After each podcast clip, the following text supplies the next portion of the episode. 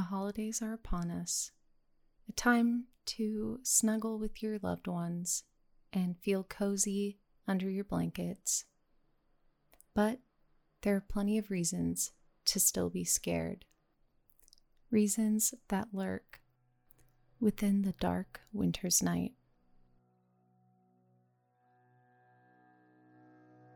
When the days grow shorter and the snow begins to fall, the children of France anxiously await when Père Noël will pay them a visit.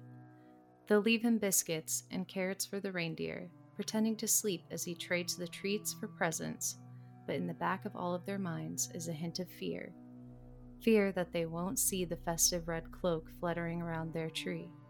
Instead, they'll see the dark robes. They'll hear the sounds of a whip over the crackling from the fire. Le Père Fouettard has paid them a visit instead the Christmas butcher.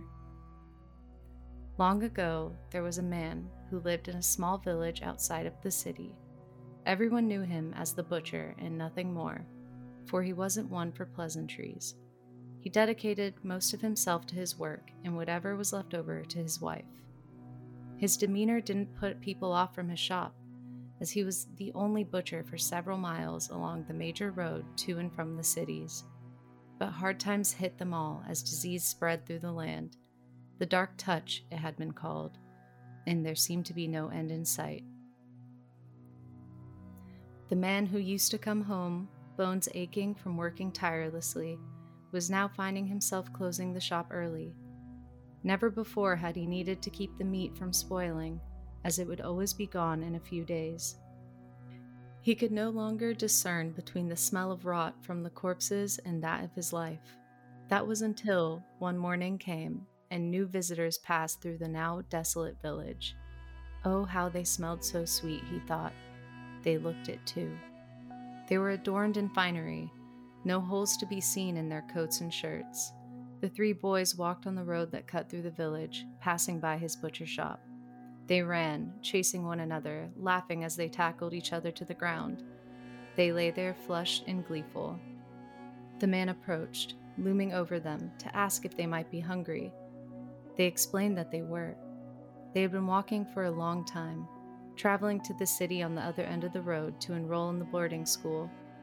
That was when the man became certain these boys came from wealth. He straightened up and put on a smile that was nothing short of malicious but the friends did not notice because they were much too excited for their promised meal of veal and wine. They returned to the shop, where the butcher's wife had been waiting for them. Her husband insisted she pour the boys wine as he prepared the meat, looking into her eyes long enough to project his intent. She nodded and left, re emerging moments later with three silver cups filled with dark burgundy. The boys cheered and drank merrily, quickly downing the wine. It wasn't long before the butcher and his wife heard three soft thuds. They were deep asleep, a result of the belladonna the butcher's wife had laced their drinks with. The butcher removed their clothes gently as to not damage them. He found a coin pouch in each of the boys' pockets. With their spoils set aside, they looked to the bodies left behind, knowing that they couldn't allow them to wake up. The butcher knew just what to do, and, with his largest knife, he did what he had been born to do. He carved. He drained them of their blood. He separated their limbs and sliced up each section like he would a cow. His wife started a fire and hung a pot above it, filling it with water and vegetables. The butcher brought her the chunks of meat, ready to be placed in the stew. The aroma was intoxicating, unlike any other they'd ever experienced. It grew too large for the small butcher shop. It leaked out of the windows and cracks in the doors. It formed a cloud over the village, becoming a beacon for all those left untouched by the darkness, as well as those far beyond.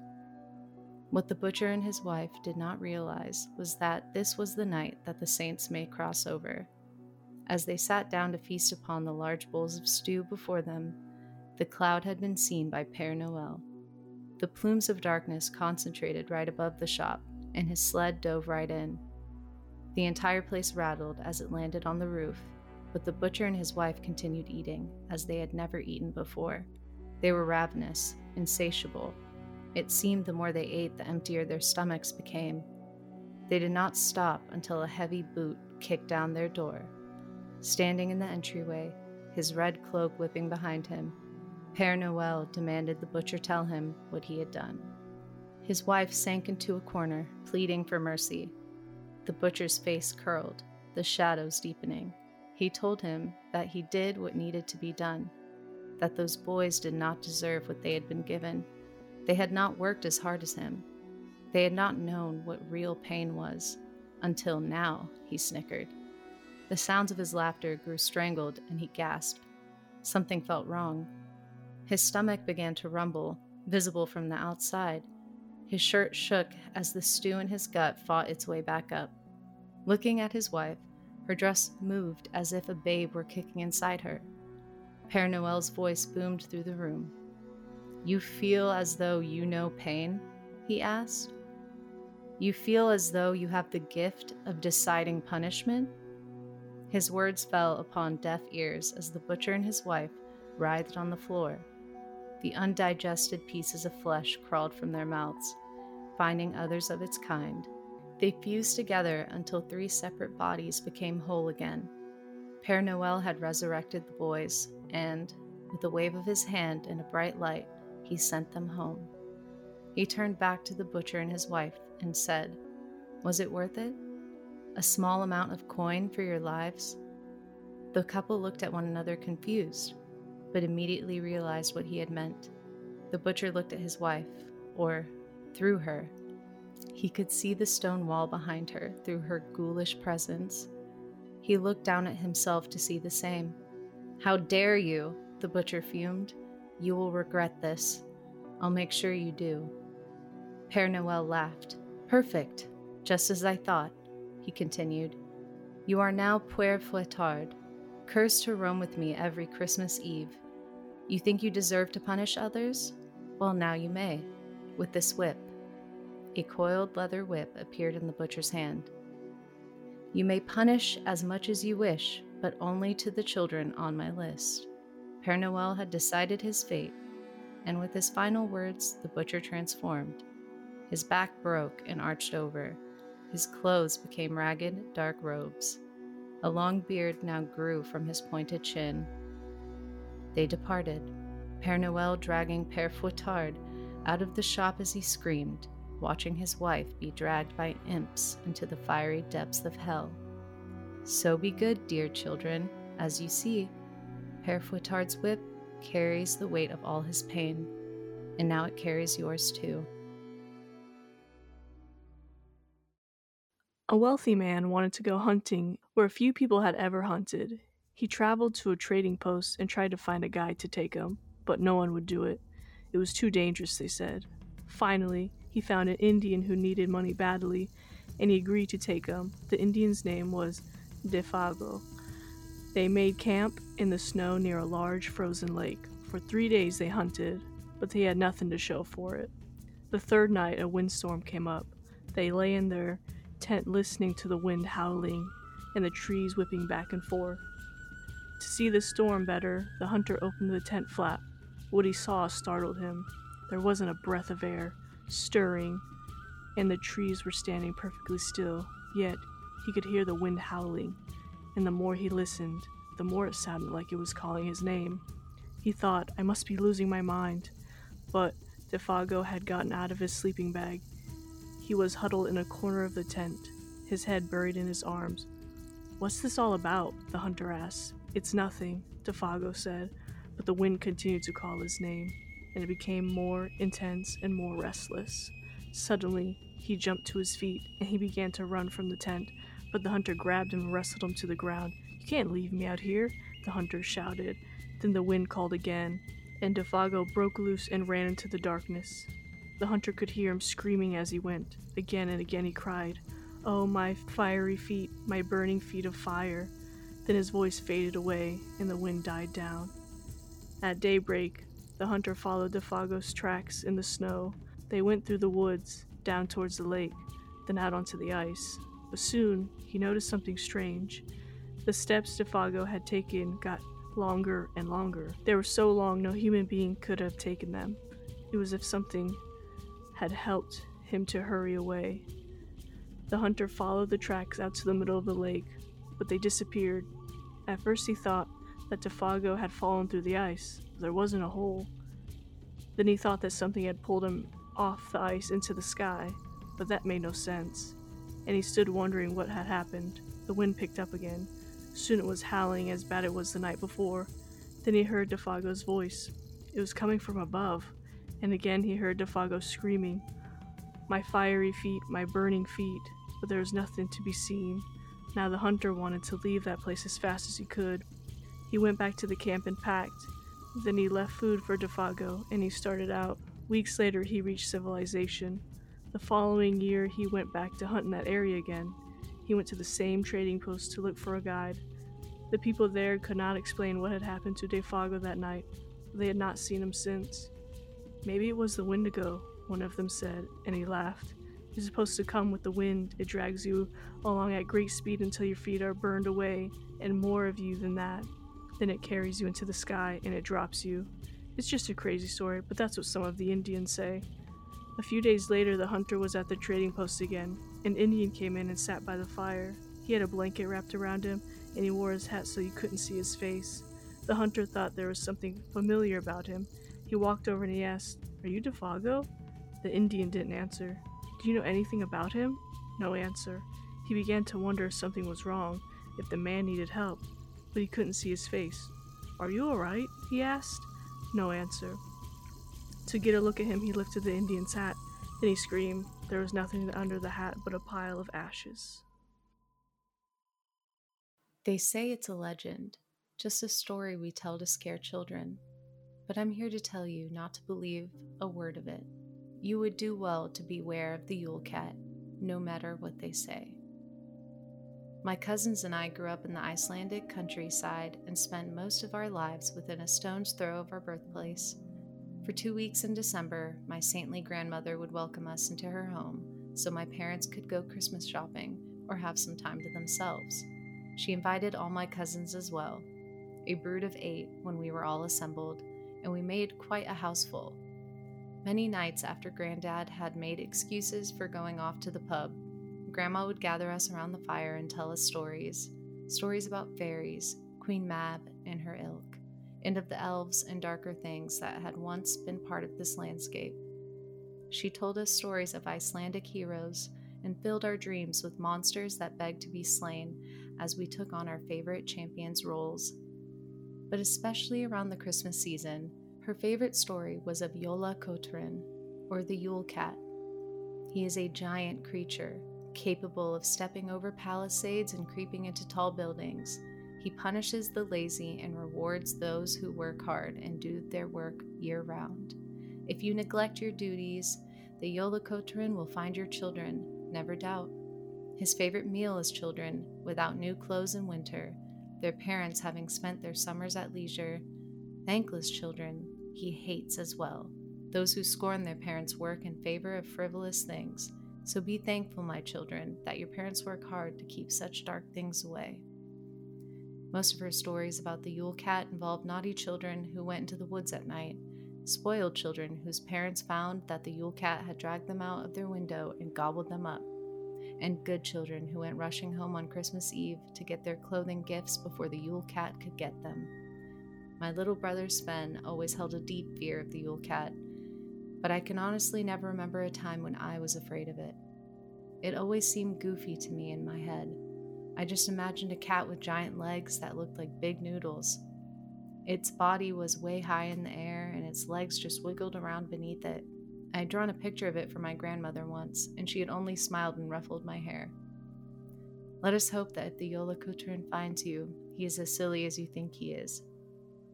I had smiled about the idea of meeting the Yule Cat then, thinking of all the monsters and beasts my cousins and I had slain in our dreams. I'm not smiling as I write this. I came to live with my grandparents when I was 15.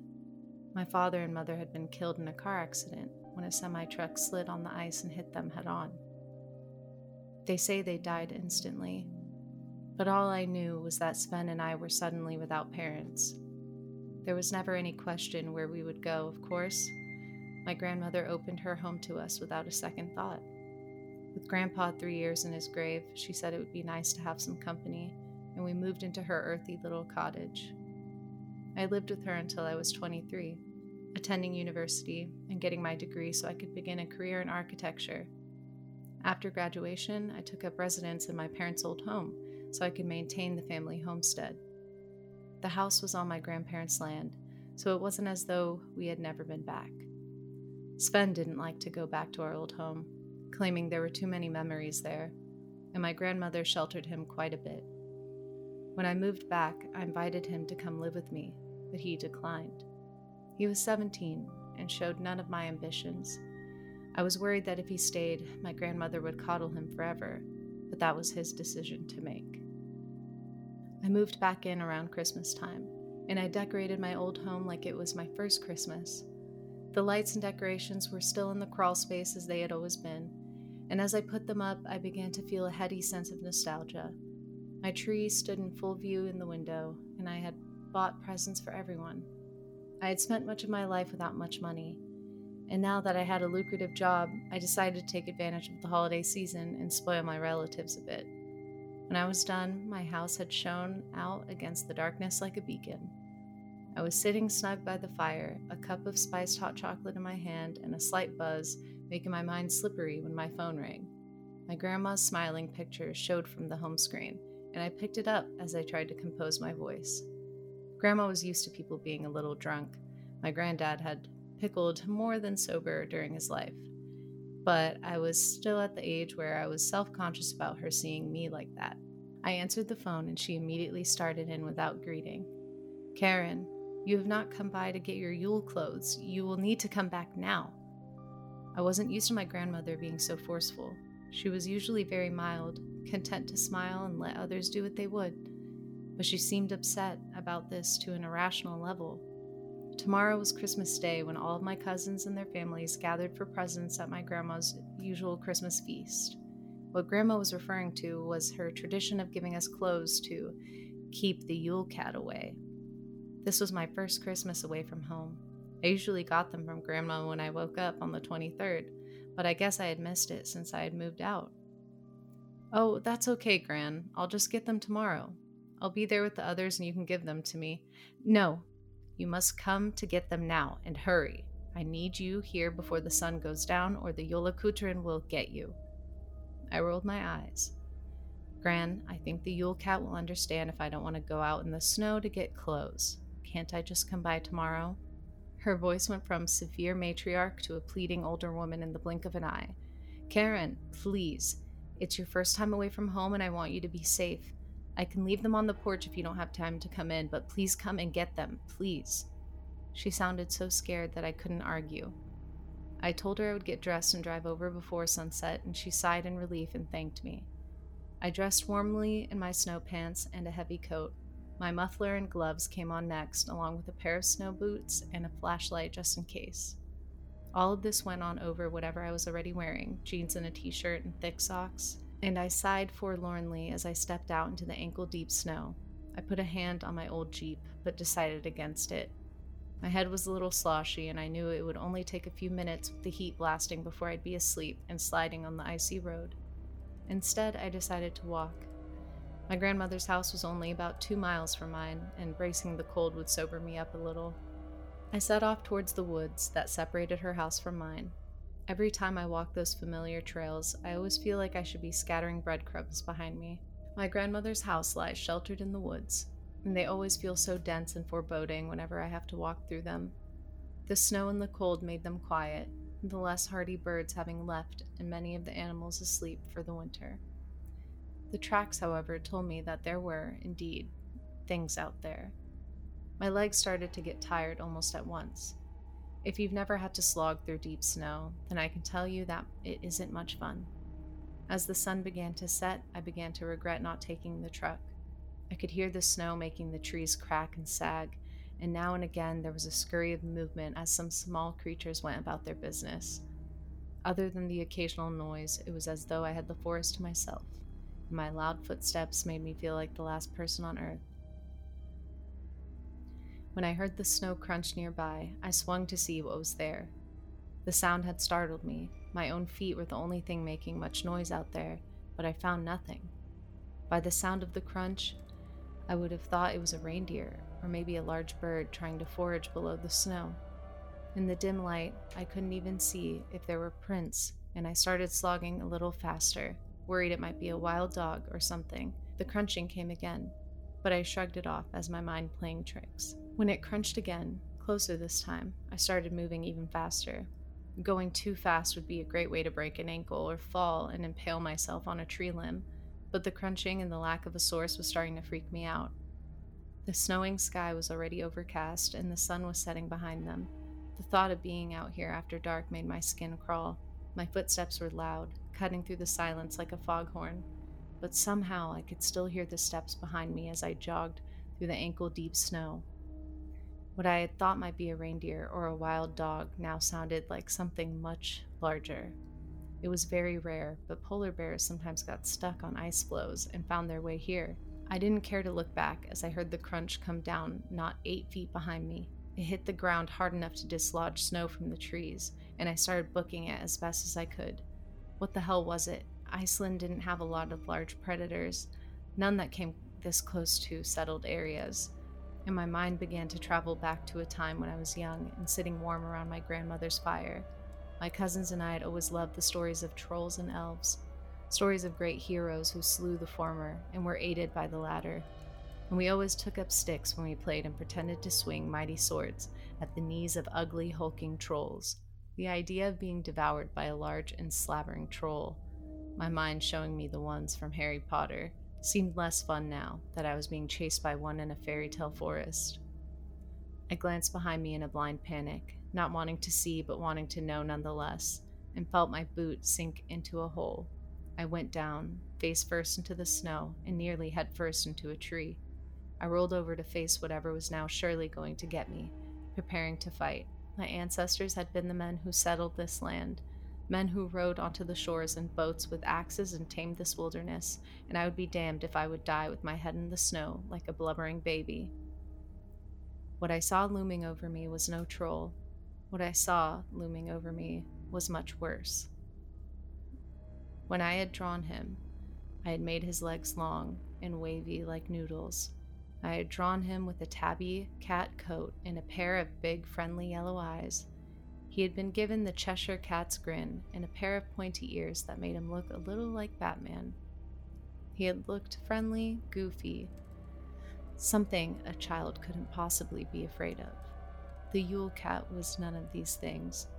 His coat was black as twice baked charcoal, and his bones and muscles seemed to shift beneath it like there might be something living just under its skin. Its legs were long and powerful, like a panther or a jaguar, and its paws left tracks as big as hubcaps with claws like stilettos. His mouth was filled with two big teeth. Its ears had been mostly chewed off, sitting on its head like rounded nubs that barely seemed big enough to be ears at all. Its eyes, though, were the worst. Its yellow eyes blazed like torches, their centers crackling red. I was saved by dumb luck.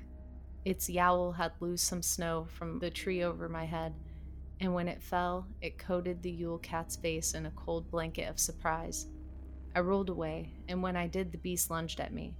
It ran smack into the tree, I had nearly fallen into, and yowled again.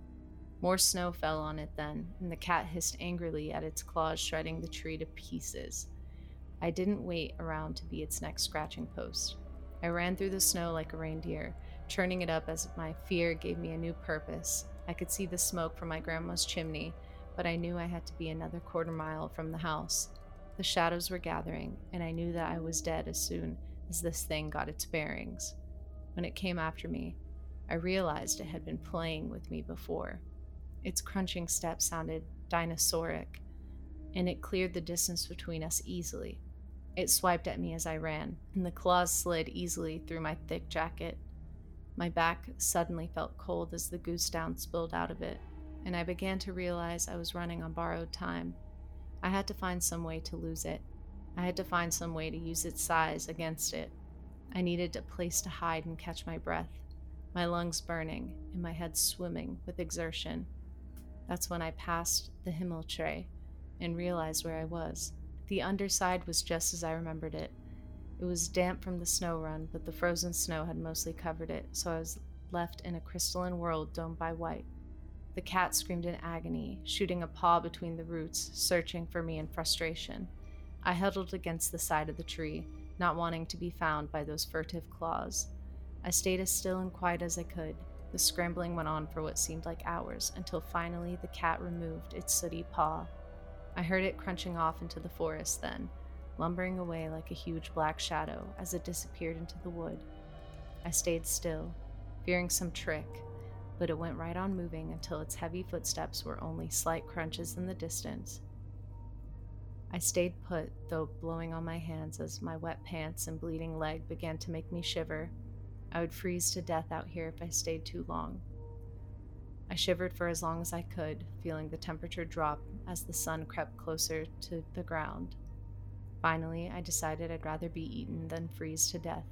I crawled out, and when I wasn't immediately set upon, I started stumbling toward my grandmother's house. She was waiting in the doorway for me, a mug of spice cider in her hand and a concerning grimace for my injuries.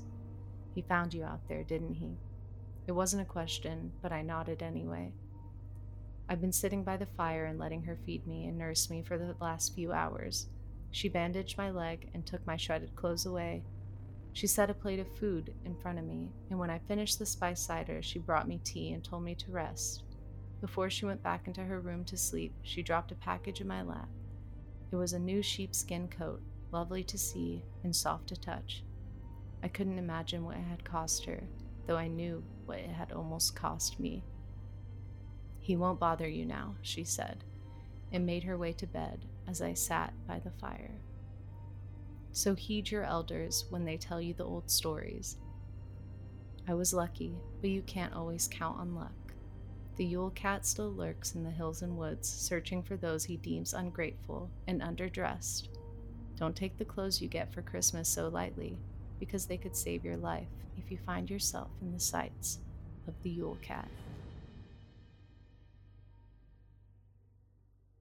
They walked the path because they had always walked the path. This year there were nine children, swallowed in coats of gray, slogging through drifts of soft, powdered snow as a bald tree stood sentinel. They had come a long way, almost halfway up the mountain, yet still the path twisted forward into distance as far as they could see. They weren't permitted to speak, but the same thoughts were stirring in every one of their minds. At least, Michael hoped this was so. He couldn't possibly be the only one with questions about where they were going and why they needed to be silent and why a tear had slipped from the corner of his mother's eye as she carefully tied his red scarf tightly around his neck. Those were the forbidden questions, questions that were met with frantic gestures to be quiet and fearful glances out the window. Those questions were draped in black. But Michael thought them all the same. As he walked the path, his footsteps swallowed by the snow, his nose was as red as his scarf. He was sure of it and his breath came out of his mouth in misty plumes that drifted through the strangely pale, bleached sky and dissolved into nothingness.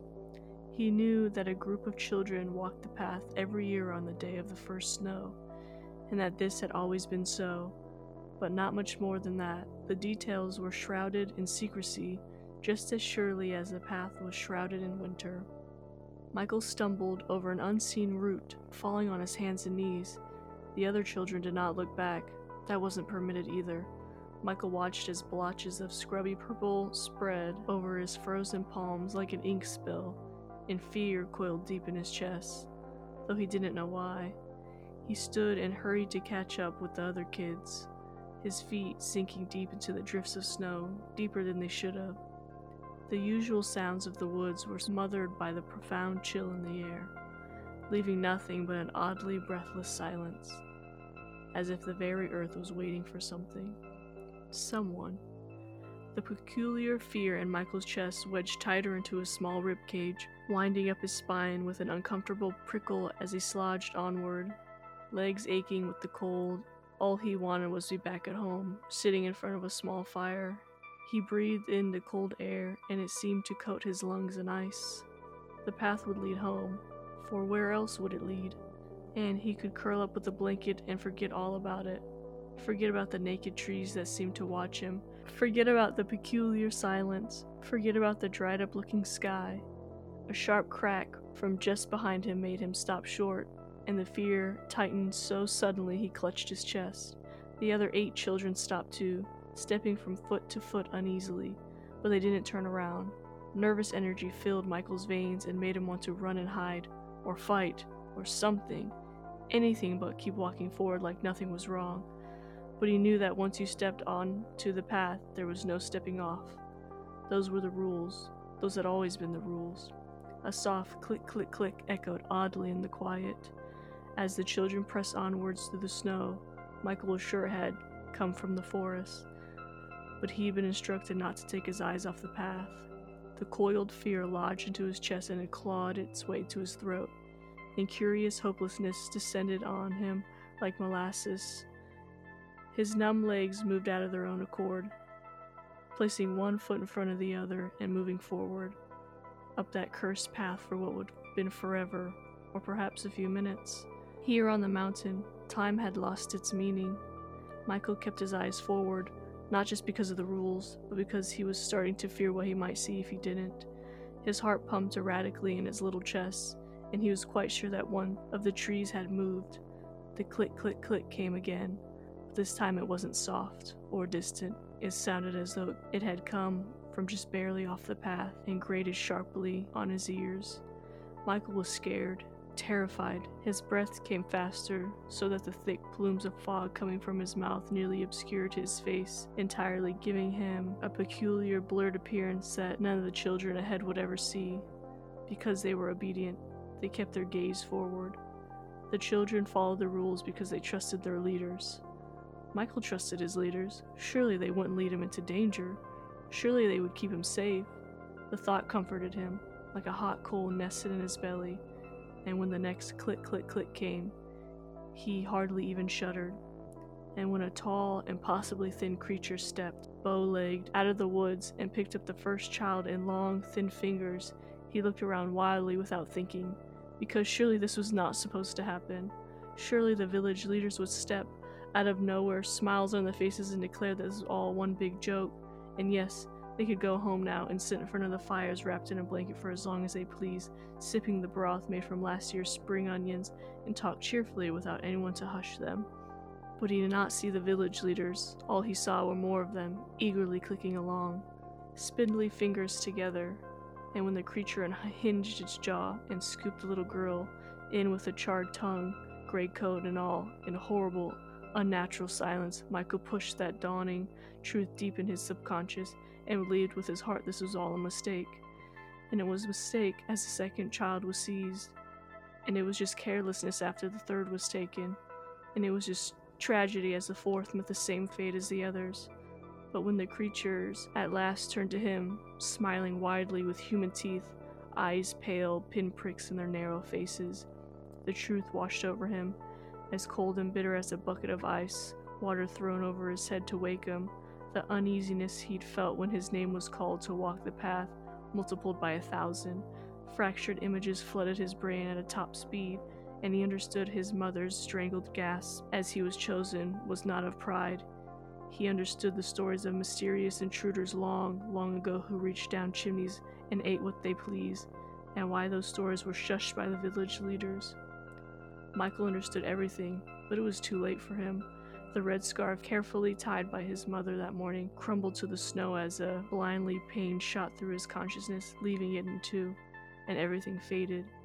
If you didn't look, really look, you couldn't tell the creature from the trees, and so a casual observer walking the path would see nothing strange, nothing out of the ordinary. They would perhaps come upon the red scarf, spilled onto the snow, pick it up, maybe, and wonder. They'd wonder. Much like Halloween, winter comes with its very own set of unique monsters.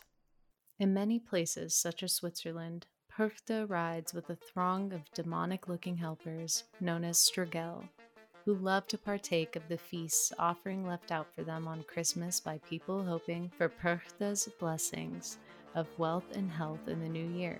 In some places, Strigel get to dole out the punishments themselves and aren't terribly discerning as they rob all bad children and tear them to pieces in the air. This is another Inuit monster that plays with its victims until they die, but its form of torture is so much more sinister and nightmare inducing than tickling its victims to death. Its name gives you a clue to what it does.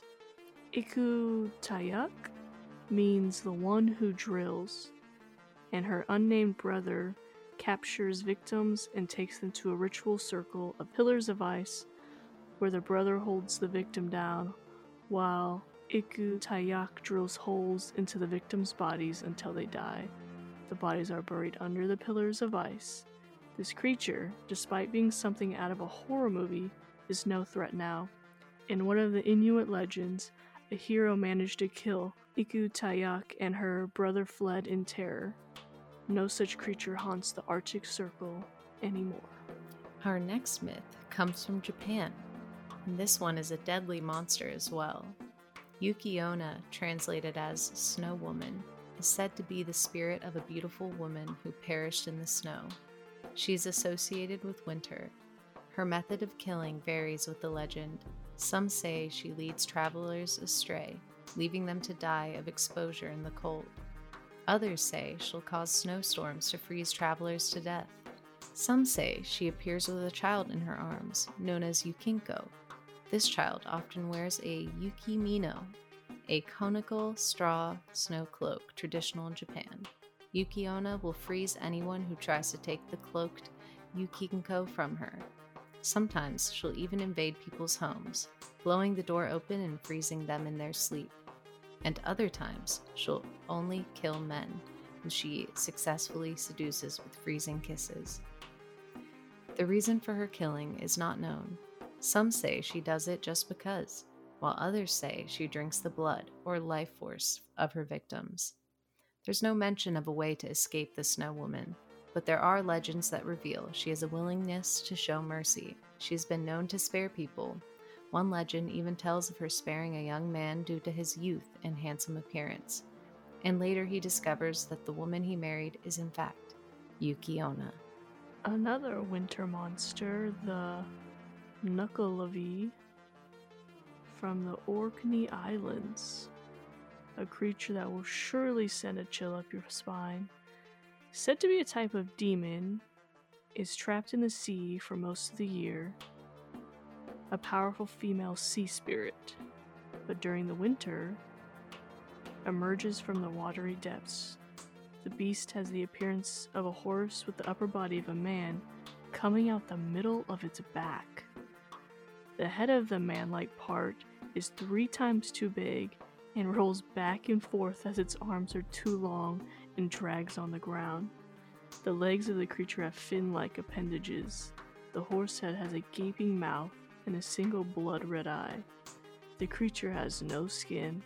All that can be seen on its surface is the powerful muscles and pale sinew, with the black blood pulsating through its yellow veins. It's so dangerous, its name is hardly ever spoken, whispered only in hushed tones that were quickly followed up by a prayer. If you see this creature, it will pursue you, and the only way to escape it is to cross a running body of fresh water.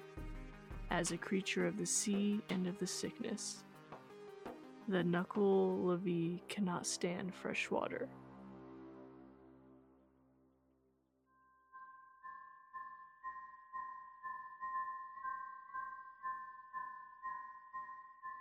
No matter where you go, no matter the times or what you believe in, there is an explanation or myth or story for everything. Yeah, and the fact that it's just, just passed down and like kind of sucks to like realize that a lot of the, you know, the things that you wanted to believe in as a kid that they all have rational explanations. Mm-hmm. But I mm-hmm. think it's even more beautiful to realize like that we came up with this and we've been right. passing it down and it's strong enough and impressionable enough for us to want to keep telling these stories and make new stories to explain the world around us and kind of bring that magic or fear to children laced right. with some magic for sure Lots It of just makes life scaring children shit. We just want the children to stay alive. right, just fucking listen. like, you know, don't show off your wealth or people will eat you. if that only wasn't a thing still. right? Figuratively and literally. Right. Uh, and don't leave your house after dark because that's when the elves and gnomes roam about and they'll bite you. And it's Are there- poisonous. Are there any you grew up with that you like solely really believed in till you were of age to realize maybe not so true?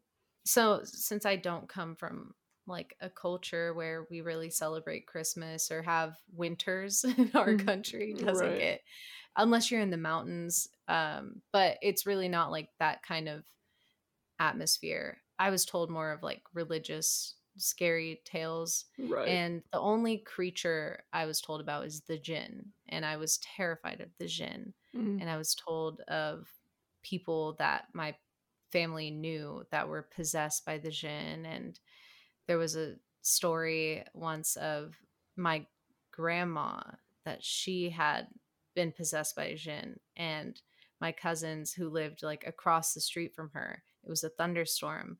And they saw when the thun- when like lightning hit that my grandma was like standing in the her windowsill like this old woman just standing in the windowsill and the lightning flashed and they could see her with like her black eyes possessed Oh, um and it felt like she was like flying to them That's but scary. then th- the light went away and she was not there um, Hmm. but yeah i definitely had the fear of the jinn Yeah. instilled in me what about you No, I would al- I would just say the same thing more of just the religious kind of stories or threats in a way. Definitely being up north you heard a lot of like I guess what would people call like the abominable snowman or the like Bigfoot or something just cuz there's so much Mhm. wilderness up there. But nah, nothing I was taught at home to be like fearful of. It was more like, if you don't do this, you're going to hell. and I was like, yeah, yeah, this is hell on earth. I got it. Yeah. did you ever see any creatures up there up north no, I think as a kid, I was too innocent to even be looking for something like that. mm-hmm. But definitely, like, living in a trailer park, kind of in the middle of nowhere, it wasn't like the suburbs. It was definitely like eerie out there, especially when Mhm. it was the solstice of only a couple hours of light and it was just dark all the time. I know if I was there now, I'd my brain would have in me would have me see shit or hear shit. Did you experience like the 30 days of night and Yeah. 30 days of pure day? Yep. How did you guys or how how was that? I think because I was born there, it was normal to me. Um, looking back on it, the days seem like doable because you just put some blackout curtains up and you're fine. But as an adult, I couldn't imagine doing the solstice of dark. And my mom used to always tell me, like, Bess, there's a lot of, you know, addicts and alcoholics and suicides because you know, just being alone out here, and then when it gets dark and it's cold and there's nothing else to do, that's what people do. And as a kid, I was like, oh, okay, but now I'm like, that'd be me. oh. You know, like it's cold. Yeah, Where it got, it's isolating. yeah, it's, I couldn't imagine like living alone out there like that. So yeah, as a kid, it was normal, but leaving and realizing it's not like that everywhere, I was like, oh, yeah, that's, that's way different.